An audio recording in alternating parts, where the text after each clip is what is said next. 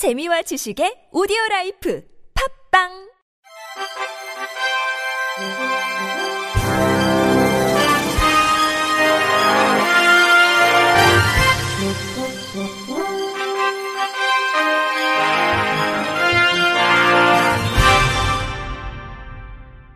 청취자 여러분 안녕하십니까? 7월 3일 월요일 KBIC 뉴스입니다.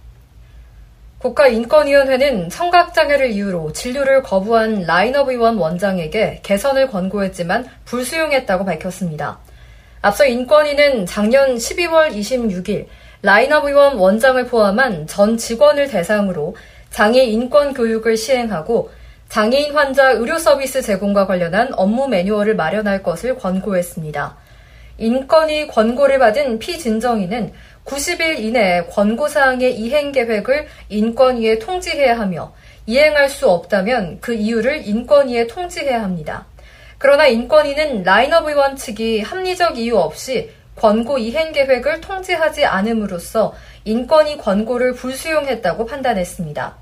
앞서 라인업 의원 측은 인권위 조사에서 난청 등 부작용을 우려해 청각장애가 있는 A씨에게 다이어트 약을 처방하지 않았다고 주장했습니다. 그러나 인권위는 기존 권고 결정에서 A씨의 청각장애 정도, 장애의 원인, 현재 건강 상태, 약물 부작용 경험을 문진 등을 통해 파악하고 그 결과를 바탕으로 다이어트 약물의 처방 여부를 결정한 것이 아니므로 의학적 이유로 진정인의 진료를 거부했다고 보기 어렵다고 판단했습니다.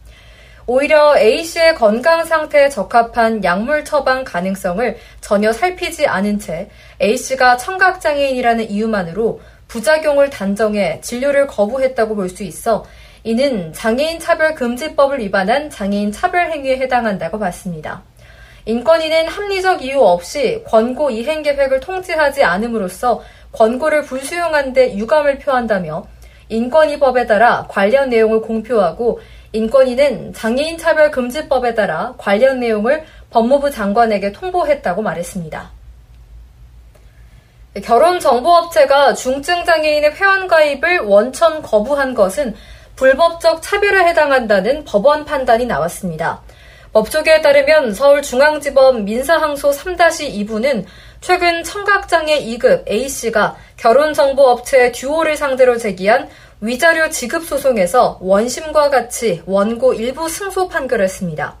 A씨는 2021년 10월 애인을 찾기 위해 듀오에 회원가입 신청을 넣었지만 듀오는 신청을 거절했습니다. 당시 상담원은 A씨가 중증 장애인이라는 사실을 상대방이 알면 연결을 원할 가능성은 낮으니 활동이 어려울 수 있다는 식으로 설명했다고 합니다. 듀오 측은 같은 해 12월 A씨에게 어느 한쪽에만 초점을 맞춰 회원을 관리할 수 없다며 저희가 소개하는 여성이 마음에 드시더라도 상대가 원치 않으면 만남이 이뤄지지 않을 것이라고도 했습니다. A씨는 듀오가 회원가입을 거부하면서 서비스를 설명한 내용은 장애인에 대한 차별이라며 소송을 제기했습니다. 1심 법원은 지난해 8월 회원가입 거부는 장애인 차별이 맞다고 판단했지만 상담원이 A씨를 생각하는 마음에서 그런 말을 한 것으로 보인다며 위자료는 50만 원으로 산정했습니다.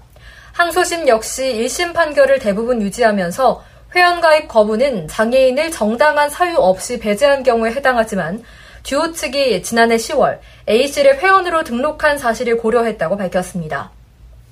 듀오 관계자는 저희 딴은 가입비와 실제 연결 가능성 등을 고려했을 때 배려하는 차원에서 회원으로 활동해도 실익이 크지 않을 수 있다고 안내한 것이라며 지금은 A씨도 회원으로 가입돼 있고 저희도 원활한 매칭을 위해 노력하고 있다고 밝혔습니다.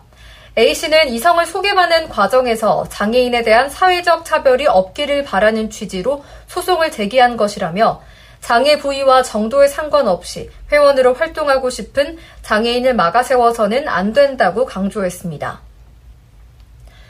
노인, 아동, 장애인과 같은 시청 약자의 방송 접근권을 보장하기 위한 외화 방송의 우리말 더빙을 의무화하는 법 개정안이 국회에 발의됐습니다. 국회 과학기술정보통신위원회 간사를 맡은 조승래 더불어민주당 의원은 지난달 30일 방송사업자에게 외국어 영화, 애니메이션 등 방송 프로그램의 한국어 더빙 방송을 의무화하는 방송법 개정안을 대표 발의했습니다. 개정안에는 방송사가 한국어 더빙 방송을 하는 데 필요한 경비를 방송통신발전기금으로 지원할 수 있도록 해 실효성을 높였습니다. 현행 방송법은 장애인 시청을 돕기 위해 수어, 폐쇄 자막, 화면 해설 등을 방송하도록 규정하고 있지만 노인이나 어린이, 장애인 등 방송 소외계층의 방송 시청권과 향유권을 보장하기에 역부족이라는 지적을 받아왔습니다. 유럽의 경우 자국 더빙을 장애인의 미디어 접근법, 접근권 서비스의 주요 수단으로 강조하고 있고 특히 프랑스는 입법으로 수입 영상물의 더빙 서비스 관장 기관을 설립하고 더빙, 자막 방송 등 시청자 선택권을 보장하고 있습니다. 조승래 의원은 OTT 등장으로 외화 콘텐츠가 급증했지만 어르신이나 아이들, 시각장애인처럼 시력이 좋지 않은 분들이 콘텐츠에 접근할 수 있는 경로인 우리말 더빙은 언젠가부터 사라졌다며 국민 모두가 문턱 없이 콘텐츠를 즐길 수 있도록 방송사부터 우리말 더빙에 적극적으로 나서주기를 바란다고 말했습니다. LG전자는 장애인, 노인과 같은 디지털 취약계층의 정보 접근성을 높인 키오스크를 출시했다고 밝혔습니다. 신제품은 무인 솔루션 전문 업체 한국전자금융과 전용 UX를 개발해 보다 큰 글씨와 선명한 화면을 보여주는 저시력자 모드와 휠체어를 이용하거나 신장이 작은 고객들이 편리하게 이용할 수 있도록 주요 메뉴를 화면 아래쪽에 배치한 저자세 모드를 제공합니다. LG전자는 올해 하반기부터 촉각 키패드를 활용한 음성 메뉴 안내 모드를 지원하는 키오스크를 국내 프랜차이즈 매장에 설치할 예정입니다. 촉각 키패드를 활용하면 시각에 장애가 있는 전맹 고객도 음성 메뉴 안내에 따라 키패드의 방향키를 눌러 메뉴를 찾아 주문하고 결제할 수 있습니다.